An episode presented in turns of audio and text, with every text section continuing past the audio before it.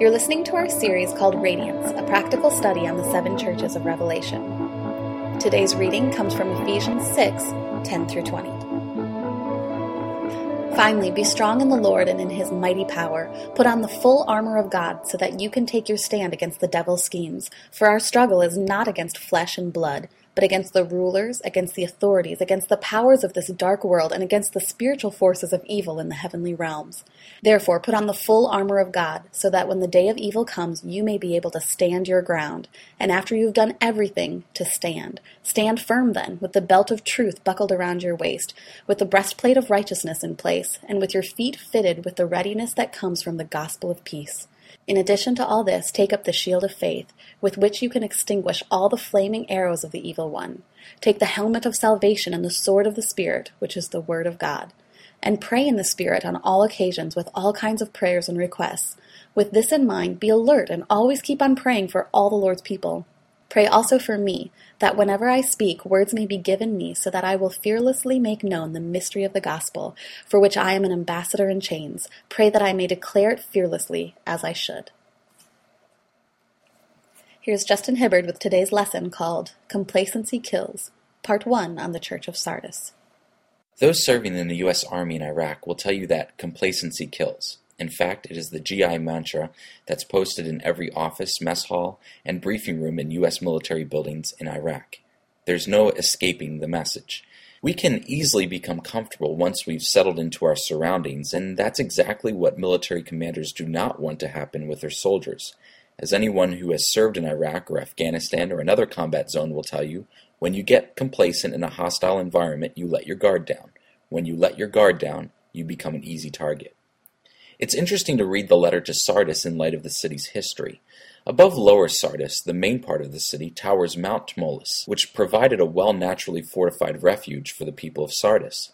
This elevated part of the city is known as the Acropolis. In 547 BC, Croesus, the king of the region of Lydia, where Sardis is located, retreated to the Acropolis to avoid an onslaught by Cyrus and the Persians. Tradition has it that because the mountain face leading to the Acropolis was so steep and difficult to climb, the citizens didn't have much military personnel or additional fortification. They relied mainly on the natural fortification to protect them from an invasion. When Cyrus reached the base of Mount Tmolus, he wasn't sure how to attack the Acropolis. He told his soldiers that he would provide a handsome reward to anyone who figured out how to climb the mountain and attack the city. One day, one of Cyrus's soldiers watched as a helmet fell from the Acropolis down the mountain. He then watched a Sardisian soldier climb down the mountain and then scale back up. The naive soldier had let his guard down and given Cyrus's army the secret to attacking the city. Within a short time, Cyrus had led his army on a siege and easily captured Sardis. The state of the church at Sardis was one of complacency. In the first four letters, we're told of churches who fought against false doctrine, stood firm against immorality, or faced intense persecution. But in Sardis, there's no mention of any of that. In a very wealthy city, the Christians may have preferred the luxuries of life rather than risk their possessions and standards of living in order to be countercultural. Complacency is such a temptation for believers and churches. It's so easy to be blinded by the normal everyday routine of our culture that we become naive and spiritually complacent. For example, many people take jobs where their company expects them to act immorally, unethically, or unhealthily.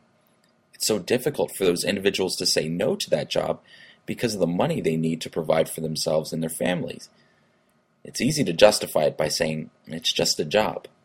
Paul reminds us in Ephesians 6 that when we sign up to follow Jesus, we sign up for battle. Make no mistake, there is always spiritual warfare, whether we choose to see it or choose to take sides. But when we follow Jesus, we can ensure that Satan is going to do whatever it takes to defeat us.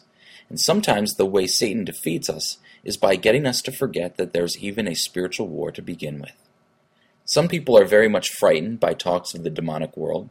The gospel examples where Jesus casts out demons can seem downright haunting. But here's the best way that we can fight Satan cling to Jesus. Wake up every morning relishing the knowledge of the Holy Spirit's indwelling and power within you. Bathe in the lavishing love of God. Clothe yourself in Christ. And when you do those things, you may not realize it, but you are arming yourself for the spiritual battles that will come your way. The idea of radiance is simple. We at New Hope Chapel want to be a relevant church. But more important than being relevant to the world, we want to be relevant to Jesus. We believe God still speaks and his word is still relevant to us. His message to the seven churches in Revelation has a historical context, but their lessons are eternal. So we're engaging with God through his word and through prayer and saying, God, what is it that you want from our church? If we seek God's face, we know He's going to speak to us, and we will radiate with the glory of God. Radiate with the glory. Join us on this journey as our pastor Justin Hibbard leads us in building a church after God's own heart. God's own heart. God's own heart. New Hope Chapel is a ministry in Arnold, Maryland. You can find out more about our church at newhopechapel.org. Special thanks to the least of these for the music for this podcast.